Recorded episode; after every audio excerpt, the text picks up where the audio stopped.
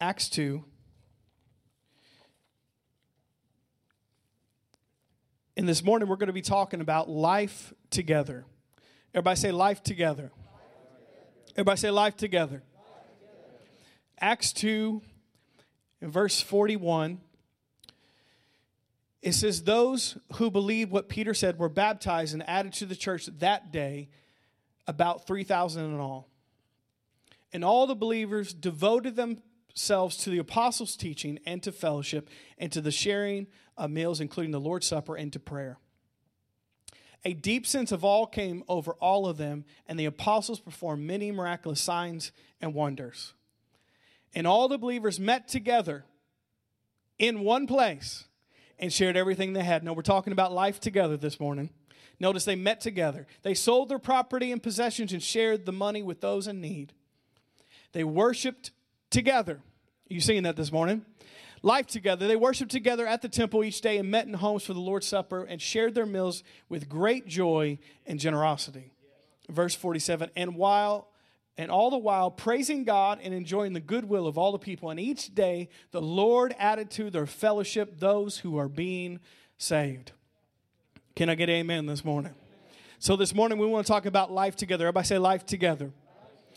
So we just read here in this passage, Acts 2 41 through 47. It's the account of the first church, the early church.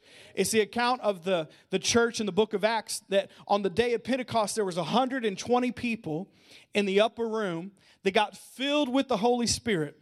And after they got filled with the Holy Spirit, they came out into the city and they started praying in tongues, speaking in tongues. But when they were speaking in tongues, the, the crowd or the community was hearing it in their own language. And then Peter got up on the first day of the church. Peter, the, the same Peter that denied Jesus, the same Peter that said, Upon this rock I will build my church, and the gates of hell will not prevail against it. That same Peter got up on the first day of the church and said, this is what's going on here. This is what's been prophesied in the Old Testament that the Spirit of God would come and He would pour out His Spirit upon all flesh. And He, he had an altar call on the first day of the church. And it says 3,000 people were saved on the first day. That's a good altar call right there. 3,000 people in one day. And so we see Acts 2 41 through 47 is the account of what happened after the 3,000 people got saved. So there's actually technically 3,120 people there because there was 120 in the upper room. And so that was a big church. How many know that's a big church? We got about 200 people in our church, 3,120. That's a mega church.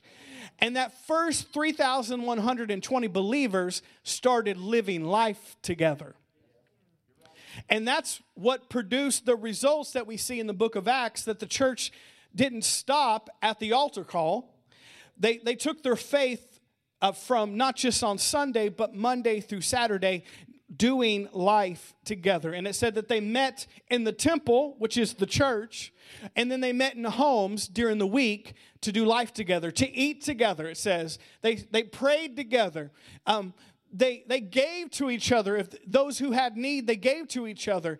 They did life together. And that's what helped these first 3,120 believers start developing in their faith, start growing in their faith, start becoming a disciple of Jesus is when they did life together. This version of American Christianity that a lot of people have is not biblical. American Christianity is I come to church on Sunday for an hour or two and then I just live however I want to live Monday through Saturday and then come back and do it again next Sunday. I don't really talk to people at church because I don't want accountability. I, I, don't really read my Bible during the week. I only do that on Sundays just because I have to. I don't really worship during the week. I live a separate life Monday through Saturday and then come back on Sunday just to make myself feel better because I have a guilty conscience. Not because I actually want God, but just it's like uh, that's kind of what we do. Especially of those who, of us who live in the Midwest, which is the Bible Belt, it's kind of tradition to do that. Even though that's changing because of our culture is changing. Um, so am I am I doing that because that's American Christianity, that's not biblical Christianity. Which a lot of people do that, even in a church like ours. they come to service on Sunday, which we only have like one service right now. We used to have like four or five, which you guys could use four or five. I could. But for right now, we just have one service on Sunday morning for most of you. The Corey gets to come on Wednesday nights. But for the, the one service you got, you realize there's a lot of other hours in the week. And you're not going to develop spiritually just coming to church for two hours on a Sunday. You're not going to grow in your faith just coming to two hours on Sunday. You're not going to develop into a real follower of Jesus and your life start changing until you get into community. Not just come to Sunday morning. This is the starting place.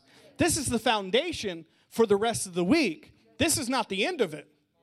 You have not arrived just because you came to Sunday morning service. This is just the start to your week to kind of give you a boost for the rest of the week. To kind of reset your focus for the rest of the week, to kind of give you a spiritual lift to say, hey, this is what's important, this is what we're doing, this is what God's word says. Now you go into your own life and grow this, develop this, change. But you can only do that in community. We need each other we need to do life together. That's what the early church did.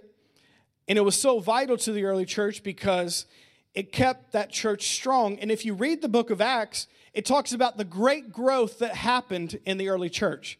It went from 3,000 to 5,000 to 10,000 to 30,000 to 100,000. It was growing rapidly because they were doing life together. And notice what it says the Lord added to the church on Sundays. On Sundays, because that's the only time they met. No, the Lord added church daily, not just on Sundays. Now, now, how could the Lord add to the church daily? Because they were getting together daily. they were doing life together daily, so God was adding to the church daily. They weren't waiting for next Sunday. Hey, let's get you saved, but you got to come to my church. No, they were doing life together, so people were getting saved every day. So the church was going grap- rapidly, but they were getting saved because they were actually doing life outside the church in community. So they were having a bunch of people over their house discussing the word of God, and they invited their neighbors, and their neighbors wanted to get saved, and the Lord added to the church daily. And they were then they were at the marketplace and they were getting their fruits and veggies and they were talking to people about their faith and the Lord added to the church daily. They didn't wait for Sunday to get people saved. God added to the church daily. And how many know that's the will of God? That's what God wants to do in us and through us, and not us just wait on next Sunday for people to get saved. God wants to do that in our church, that the Lord would add to the church daily to those at Church on the Rock. And He wants to do that in every church on the planet that is willing to do this and to do life together. So, we're talking about life together this morning, and I've been thinking a lot about this, and we're going to focus on this idea, but the loneliness that this world is dealing with right now. Even before the pandemic, the uh, loneliness that people were dealing with was. Uh, at such a level that people have not seen in years. I wrote some of these stats down that they said that they did a poll that said 50% of people said, 50%, they have no meaningful in person activity all week. Another article I read talked about that the Surgeon General of the United States in the past few years declared loneliness as a public health crisis because they have seen what loneliness does to not just your mental state, but even your physical state. When people are lonely because God never designed for you to be alone, and we're going to get there to that verse, loneliness affects your body physically. When you are lonely, heart issues, lung issues, bone issues, you don't have a strong immune system when you're alone. Your mental and emotional health suffers when you're alone. Higher rates of depression, anxiety, suicide, addiction. Spiritually, it's not good that you're alone. You can't develop the way that you need to develop because you need somebody else in your life to do life with and see the areas that you are missing. And so loneliness is a health crisis, not just a spiritual health crisis, but physical and mental and emotional. But you know, God knew it was a crisis long before anybody ever figured that out.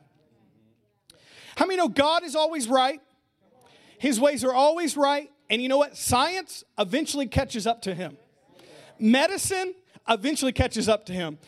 And God is always right, and He knows what's best for us, and He knows what's best for human flourishing on the planet. So if God tells you to do something, do it. It's for your benefit. If God tells you don't do it, don't do it. It's for your benefit. Because God's ways are right, and God knows best.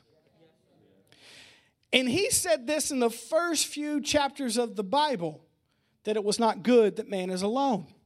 Now let's look at it. It's Genesis 2 and verse 18. Then the Lord God said, It is not good for the man to be alone. I will make a helper who is just right for him. Notice God said, second chapter of the entire Bible, it is not good that man is alone.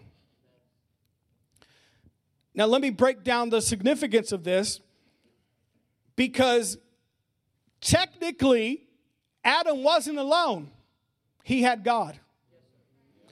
But God said, it's not good that you're alone. So, for those of us who are using the excuse that it's just me and God and I don't need anybody else, God says, not Adam said, God said, it's not good that you're alone. Yes, you do need God, and if God is all you had, then that's okay. But He said it's not best that you just have me. You need other fellow human beings that are in your life, not just me. It's not good that you're alone. And I believe here it's not just talking about a husband and a wife, that's part of it, but it's talking about you need other people in your life, not just God. You need physical human beings you can talk to, you can do life with. It is not good that you're alone. And then all these years later, scientists and doctors and psychologists are saying it's not good that we're alone. Took you this long to figure that out? Because they're realizing that physically your body breaks down when you're alone. It's not good for your physical health. It's not good for your mental and emotional health. It's not good for your spiritual health. God said that all those years ago. And now doctors are saying, yeah, that's right. Of course it's right. Because God's ways are always right. And He said it's not good that you're alone you need other people. It's been proven that people that live in community and do life together live longer and healthier than those that do not have community. There's a common denominator between people that live to be into their hundreds. They all lived in tight knit communities and did life together. Why? Because when you do it God's way, come on now, somebody, you get God's results your physical health will improve, your mental, emotional health will improve, your spiritual health will improve. When you don't live life alone, you live life together because it's not good that you're alone. God does not want you to be alone or feel alone. God wants you to be known and to know other people. That's the greatest desire in all of us to be known and to know others. And that is so important because God's ways are always right. So we see here when we don't do it God's way, when we choose to live isolated lives, lives that are alone from other people, our body suffers, our mind suffers, and our spirit suffers. Because it's not God's design, it's not God's plan. Now, all of these things I just read to you were before the pandemic. so this is like a hundredfold on what I just said. If it was like that before, then it's about a hundred times more now when we've had to be separated from each other. Social distancing. I agree that we physically needed to be apart from each other to a level, six feet actually. But what has happened is we've drawn further away from the relationships we had.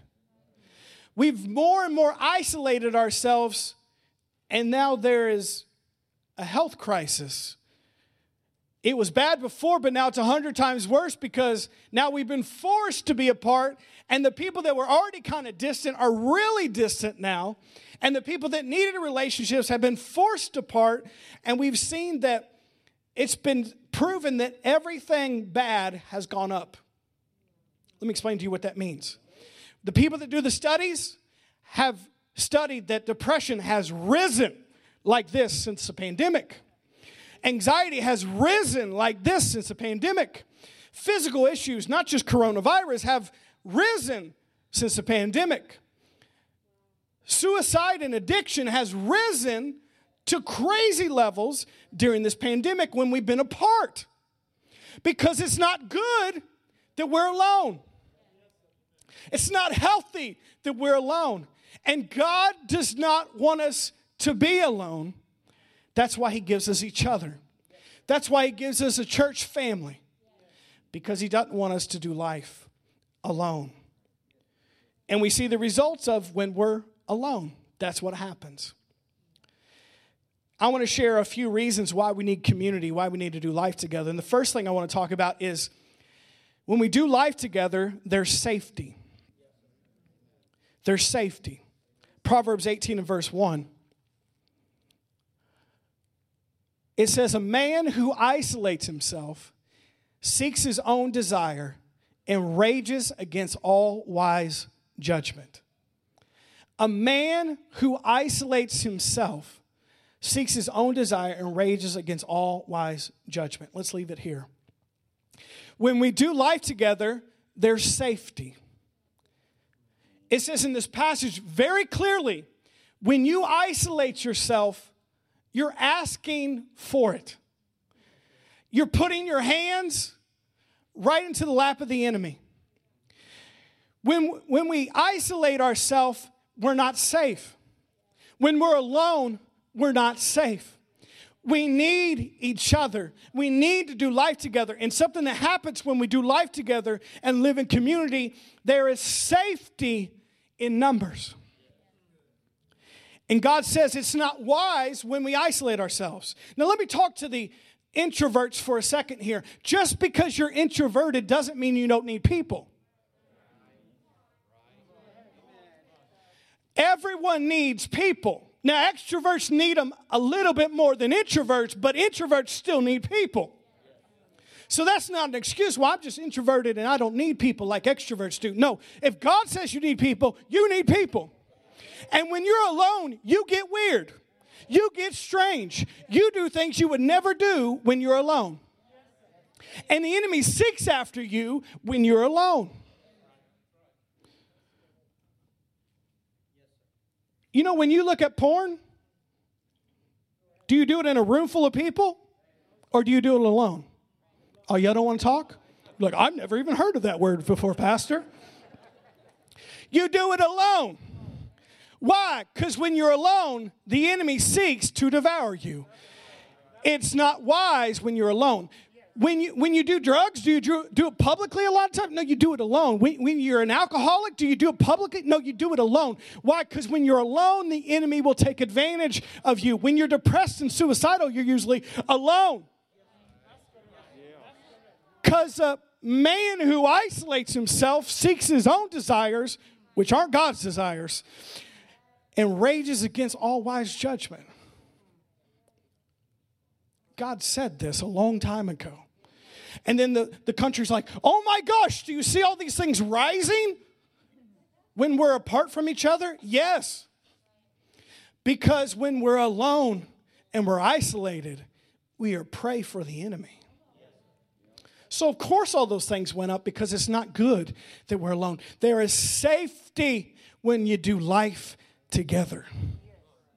There's safety in the group. There's safety in the family. There's safety in the community. There's safety in the herd.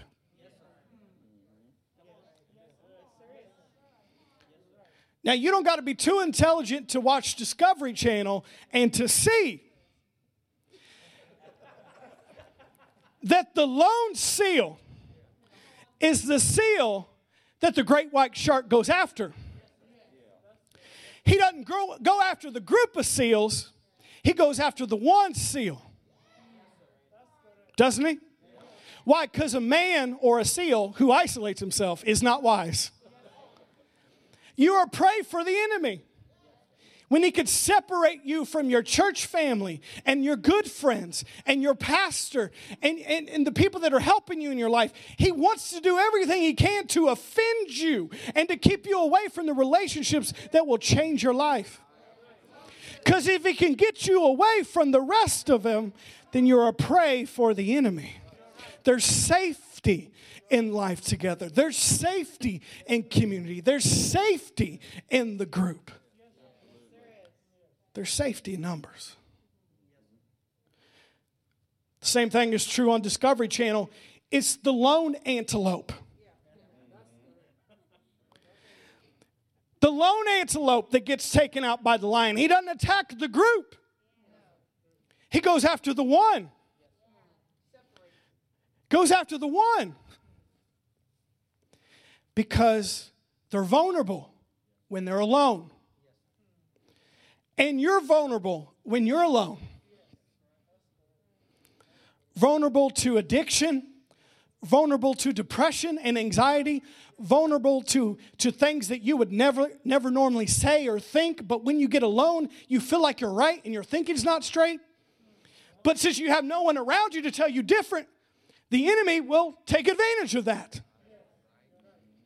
And it's the lone antelope that the lion goes after. What does the Bible say in Peter? That the enemy roams around like a roaring lion, seeing who he can devour. Who does he devour? The lone person the one who has isolated himself from good friends, from good fellowship, from their church family, from doing life together with the right people that will hold them accountable, that will speak faith into their life, that will not put up with their excuses. Come on now, somebody.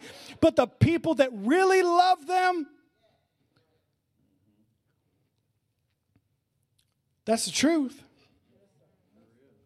He goes after the one the lone antelope that wants to pastor themselves at Coffee Crossing. Because I'm above needing a pastor. The lone antelope that says, I don't need life groups because I don't want to be vulnerable with anybody. The lone antelope that says, I don't really need that fellowship or that community. I've been in church a while, I got it. No, we all need it. And if you're thinking that way, the enemy's already got you on the right road. It's called deception. Deception. When you think that you are safe when you are not, you are deceived. When you think you don't need anybody else in your life to help you, you are deceived. We all need each other. Doesn't matter if you're 17 or 75 in here, we all need each other and we all need to do life together. We need community because there's safety in life together. Here's another thing there is stability. There is stability.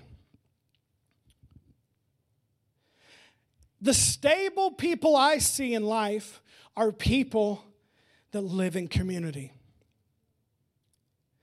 They have family, they have friends, they have strong relationships. They're not isolating themselves from everybody else. There is stability in the group. The Bible says that some people are like tossed to and fro by every wind of doctrine, in and out, up and down. I'm planted one week, I'm potted the next week. I'm from this church to this church, from this relationship to this relationship, from this job to this job. There's no stability. And your life is like that when you do life alone. You are easily moved, you're easily blown over, you're easily influenced because you need community for stability. Community is like when you're a tree, you let your roots grow down deep into the soil of God's house. Being planted in the house of the Lord, they will flourish. Being planted in the house of the Lord, they will flourish. Not potted, not yearly attendance on Christmas and Easter.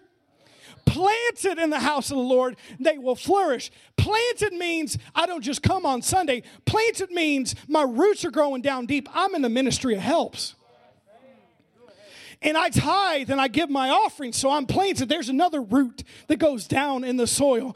And, and I actually am in a life group because I do life together. And there's another root that goes down in the soil. And I have relationships with people in church, not surface level relationships that says, I'm blessed and you're blessed and you're both living like hell.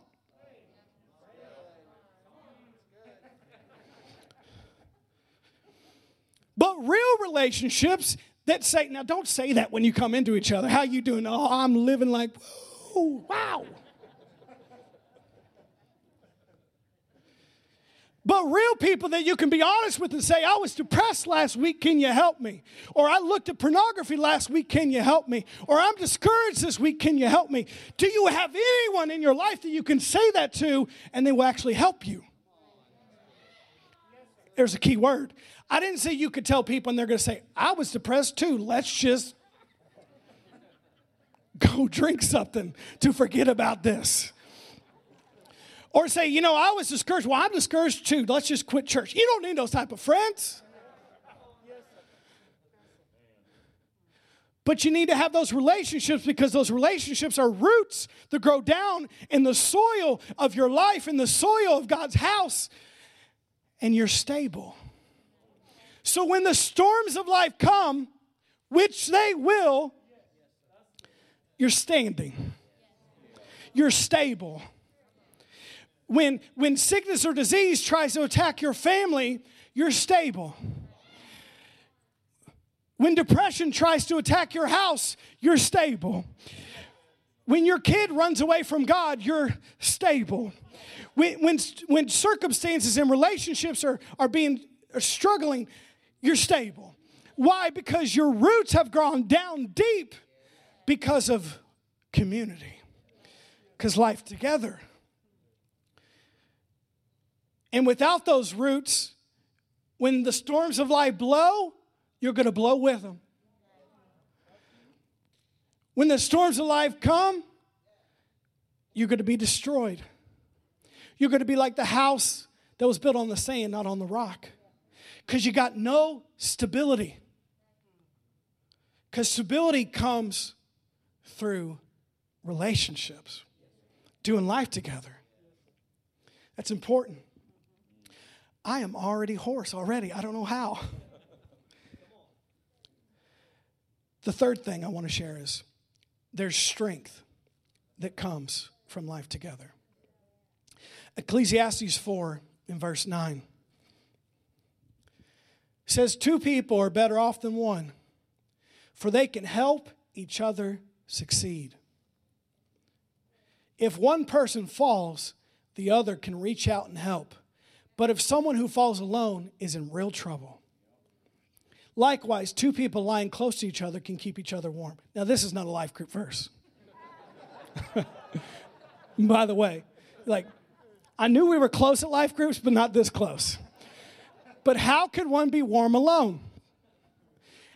Listen to this, verse 12. A person standing alone can be attacked and defeated, but two can stand back to back and conquer. Three are even better, for a triple braided cord is not easily broken. What are these verses saying? That there is strength when you do life together. There is strength. Let's put, up, put back up verse 9. Two people are better off than one, for they can help each other succeed. Verse 10 If one person falls, the other can reach out and help, but someone who falls alone is in real trouble. Let's leave this up here. So we see here that when we do life together, there's strength. There will be times in all of our lives where we feel weak. If we're alone, we're in a dangerous place. There will be times in our life that we feel tired and like giving up. There will be times in our life that we fall. The problem is not that we feel that way or experience that. The problem is if that happens when we're alone, we're in a dangerous place. That's why the Bible says two are better than one because you can help each other, because you can strengthen each other, and you can pray for each other. And if one falls down, the other can pick him up. But woe to us if we fall down and we have no one there to get us up. Because there's strength when we do life together. I don't know about you, but I've experienced strength from other people in this church. Anybody experienced that? There's been times that I needed prayer and I knew people were praying for me and it wasn't me. And I got strength from life together. There was times I felt discouraged and depressed and I talked to somebody in this church. Your pastor, yeah, your pastor felt that way. And you know what? Talking to them gave me strength from that place of discouragement and depression, and I got into encouragement in the joy of the Lord by strength coming from somebody else. Because you can't do it alone. We all need each other. We all need each other. Because there will be times that we're going to feel that way and we need other people. And covenant says, if you're in that place, I'm going to come to you to help you, to strengthen you, to pray for you. But you know what? Down the road, I might be in a place where I need help and I need strength and I need your help. And you know what? I'm going to go over to this person and say, I'm going to help you and I'm going to strengthen you and I'm going to pray for you because we're doing life together. But woe to us if we're alone. We're going to be crying out for help and no one's coming. We're going to be needing answers, and we've cut ourselves off from all the people that have the answers. But there's strength. There's strength in life together. And we all need each other. We all don't live on the mountaintops every day of our lives. There will be days that you don't feel like you're on the mountaintop, you feel like you're in the valley. Or, like in the Old Testament says, you're in a pit with a lion on a snowy day. It's a rough day. One of David's mighty men experienced that. There will be days you feel like that, and you need each other. And vice versa, other people need you. Because there's strength that comes from doing life together. You get strength not just from your pastor, but from each other, from your life group leaders, from people that speak faith, speak encouragement, speak strength into your life. You know what?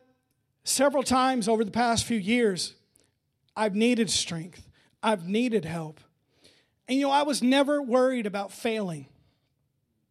You know why? Because I've invested so much time, and this is not bragging on me. I've invested so much time in so many different people. I know if I fall down, I got a lot of people coming to help me. I'm not worried about it. If I feel weak, I got a lot of people picking me back up. If I feel like I can't do it anymore, I got a lot of people praying for me. But I wouldn't have that if I didn't invest in relationships all these years with other people. I would have fallen and said, Hey, I need some help. And everybody said, Well, there's nobody here.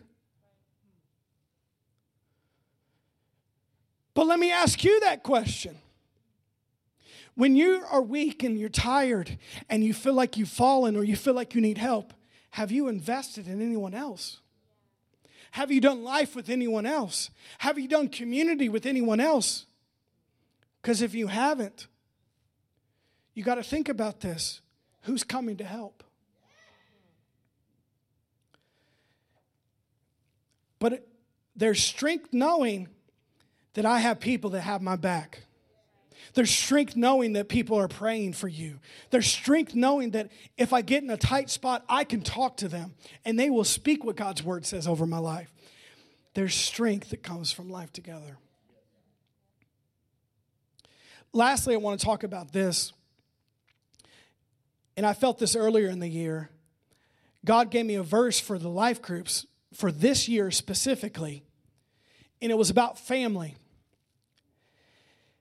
We have a good church here. We wouldn't have lasted 35 years if we didn't have a good church here.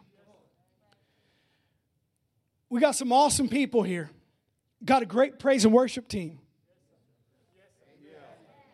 We got awesome ushers. We got a, a great kids on the rock. We got awesome the Corey for the youth of our, our church. We got a lot of amazing people, gifted people in this church. Really, for the size of church we have, we have a lot of amazing things. Financially, we're doing great for a church our size. We always have because of your generosity. Saying all that to say this I don't want our church to just be superficial in our relationships. I know you guys love each other, but do you do life together? And I don't just want you to be cordial to each other or, hey, I go to church with them. I want you to feel the way that the Bible feels about this. And it says we should be family.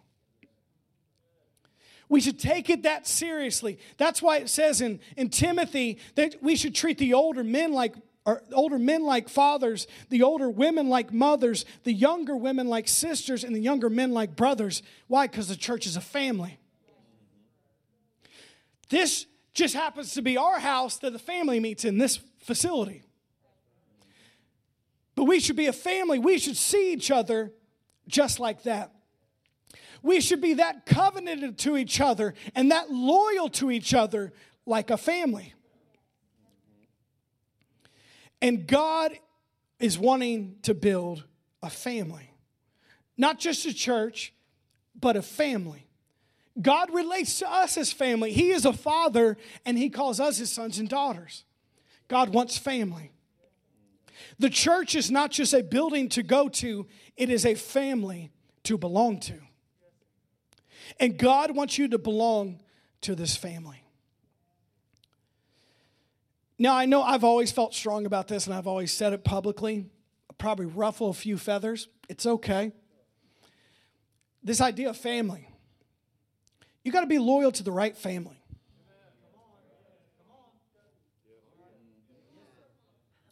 I'm not saying dishonor your natural family, but a spiritual family is a much deeper connection. It's a much deeper reality than just we have the same blood or we have the same last name. No, a spiritual connection is much deeper. And sometimes we're loyal to our natural family that is hurting us. And then we're neglecting our spiritual family that can help us, and that should be our true connection. Even Jesus himself in the Gospels, when his mother Oh, I'm about to preach on this. His mothers and his brothers came to see him. They said, Your mom and your brothers are outside. And Jesus said, Who are my mom and brothers? Those who do the will of God. I know I'm kicking over some religious Midwestern cows right now. It's okay. I'm not saying neglect your natural family, but I'm saying you need to be loyal and covenant and faithful and invest time in your spiritual family above all else. Not ignore, not deny your natural family, but if they're hurting you, you need to make some separations. You need to put some boundaries. You need to make some distance. And invest that kind of time into your spiritual family that's really helping you.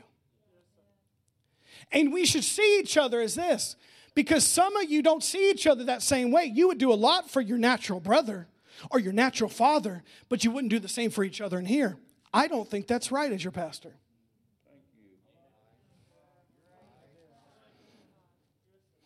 Because if you're covenant and you see it in the eyes of God, you see no difference. If my sister Jessica was sitting here this morning, which she's my natural blood related sister, I see her no different than Madeline. No difference between Chad and Weege. John Daniel, the Wells, the flocks. There's no difference there in my thinking. I see them all as my family. I don't say, well, Jessica has my same blood and last name, so I'm going to be. No, I see all of you as that because that's what the Bible thinks like. That's what God thinks like. Not neglecting your natural family, but making a bigger spiritual family, saying, I'm going to love them and invest in them and treat them like this because that's my family. And if someone messed with your natural family, you would have a problem with it. So if someone messes with your spiritual family, you should have a problem with it. If your natural family had a financial need, you would do something about it. But if your spiritual family has a need, you should do something about it. If your natural family needed prayer and needed help and needed deliverance, you would do something about it. But if your spiritual family has a need, you should do prayer and deliverance and do something about it. It's family. Now, this is what covenant talk sounds like. This is not weird. This is covenant. This is family. And I'm saying we should all see each other that way. Treat, treat the older men and women like mothers and fathers in here. Treat the younger men and women like our brothers and sisters in here. Family. And I know some of you have had bad family backgrounds. So I understand sometimes people are hesitant when they come into a church and people start talking about being committed and being a part of a family when your family has only hurt you. It's hard to want to commit to something when we say family. And I cannot guarantee you, you will not be hurt because we're all humans in here. But I am going to say it is the best investment of your life to invest and commit to the family of God. Not just this family, but to the family of God all around the world. It is the best commitment of your life to do life together with fellow believers and really become family together. I want to see our relationships at church not just be superficial, but real and honest and helpful. And we pray for each other and we give to each other and we do life together and our kids grow up together and our grandkids grow up together and, and we go to each other's house to eat and we go to the gym together and we do life together. Because we're not just I go to church with you but we're family. And not even in the brother and sister way, sometimes we talk in spiritual culture. Because you can call brother Les, brother Les all day long. That does not mean you're treating him like family. You can say Sister Mary all day long, but that doesn't mean she's your sister. That's a decision you make in your heart.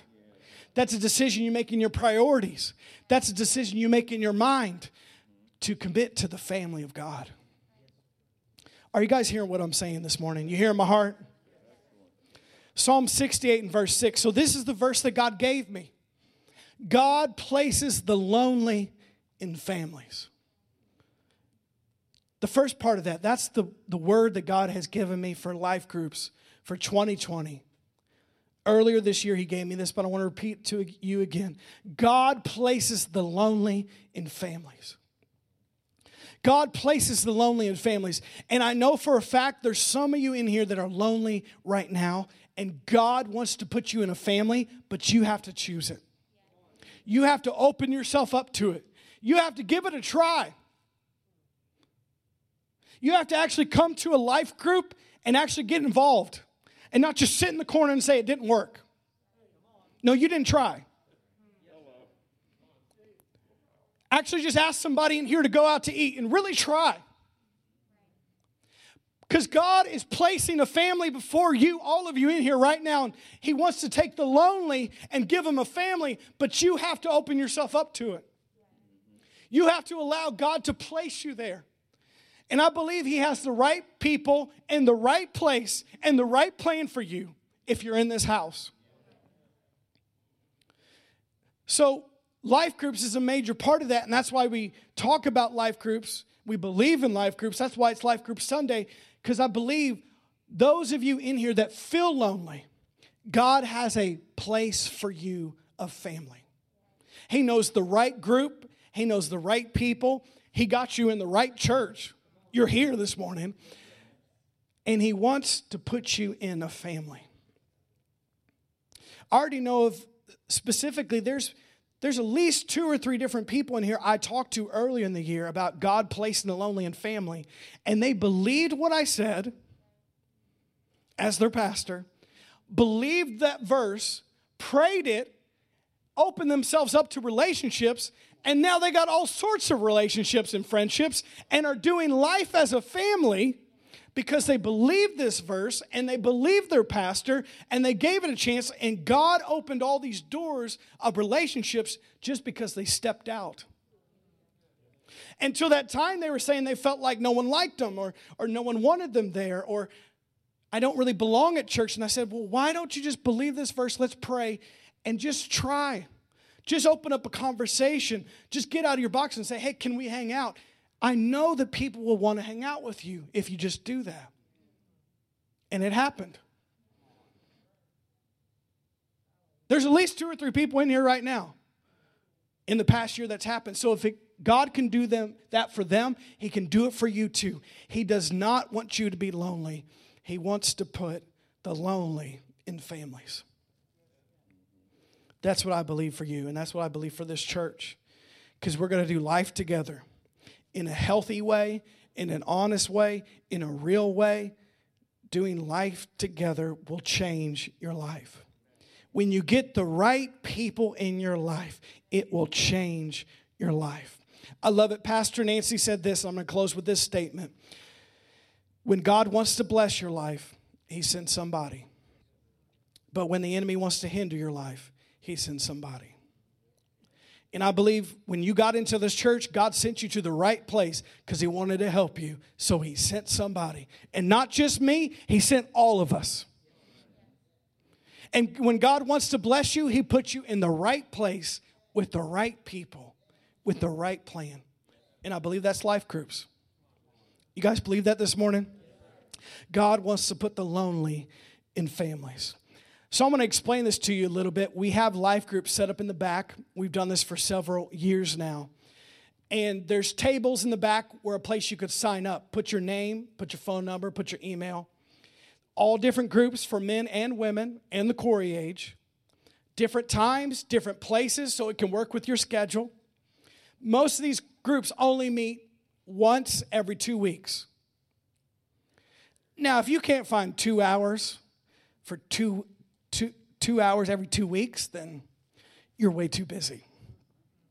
The early church met daily. I'm, I'm, I'm asking you for two hours every two weeks. If you could just do that. And just that will help you tremendously. And, and the main goal of that is to get you into that group. Then the other days of the week, you can hang out with other people in that group. Like make real relationships with people and do life together. That's the whole purpose of this. So when we go in the back here, we're going to give you some time to talk to people, sign up, wear your mask, please. And um, we're really excited about it. We've done this for several years. We've always had big groups for Life Group. I know that this is a little different year because of everything that's went on. We're doing our best to keep it as safe as possible. I know a lot of groups are going to meet here, not all of them, but some of them, so we can kind of distance people. But I want to encourage you Go back there, give it a chance, give it an opportunity. More importantly, be led by the Spirit of God, and God will show you a group to get in and invest in it. Be a part of it. Um, so we'll, we're going to pray in a moment here, just trying to see if there's any other quick reminders. Oh, we also want to remind you as well with the way we've been doing groups, we're trying to cap the groups at a certain number so it doesn't get out of control. So if you don't exactly find the group that you want to be in, it's okay. You can sign up in another one. It'll be good for you. Because uh, we, we don't want the groups to get out of hand and be 20, 30 people. We've had that. It's just been a lot. So I think the groups go up to about 12 per group. So we want to encourage you go, go back there, sign up, give it an opportunity, give it a chance because it's God's will that we do life together.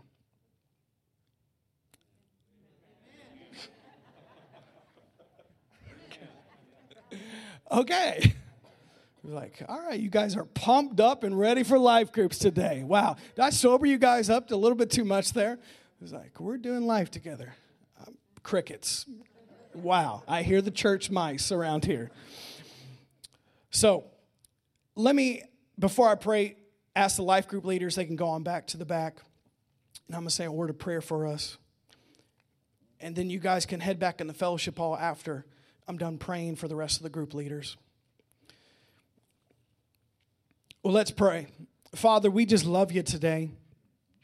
We thank you for this time together this morning. We thank you for uh, just the awesome worship we had today and the time together in your word about the importance of doing life together. Father, I just pray for every person in this place that none of us in here would feel lonely anymore, that you would give them family, give them relationships, put them with the right people to change our life. Father, I thank you. It's your will that we do life together, that we're not alone.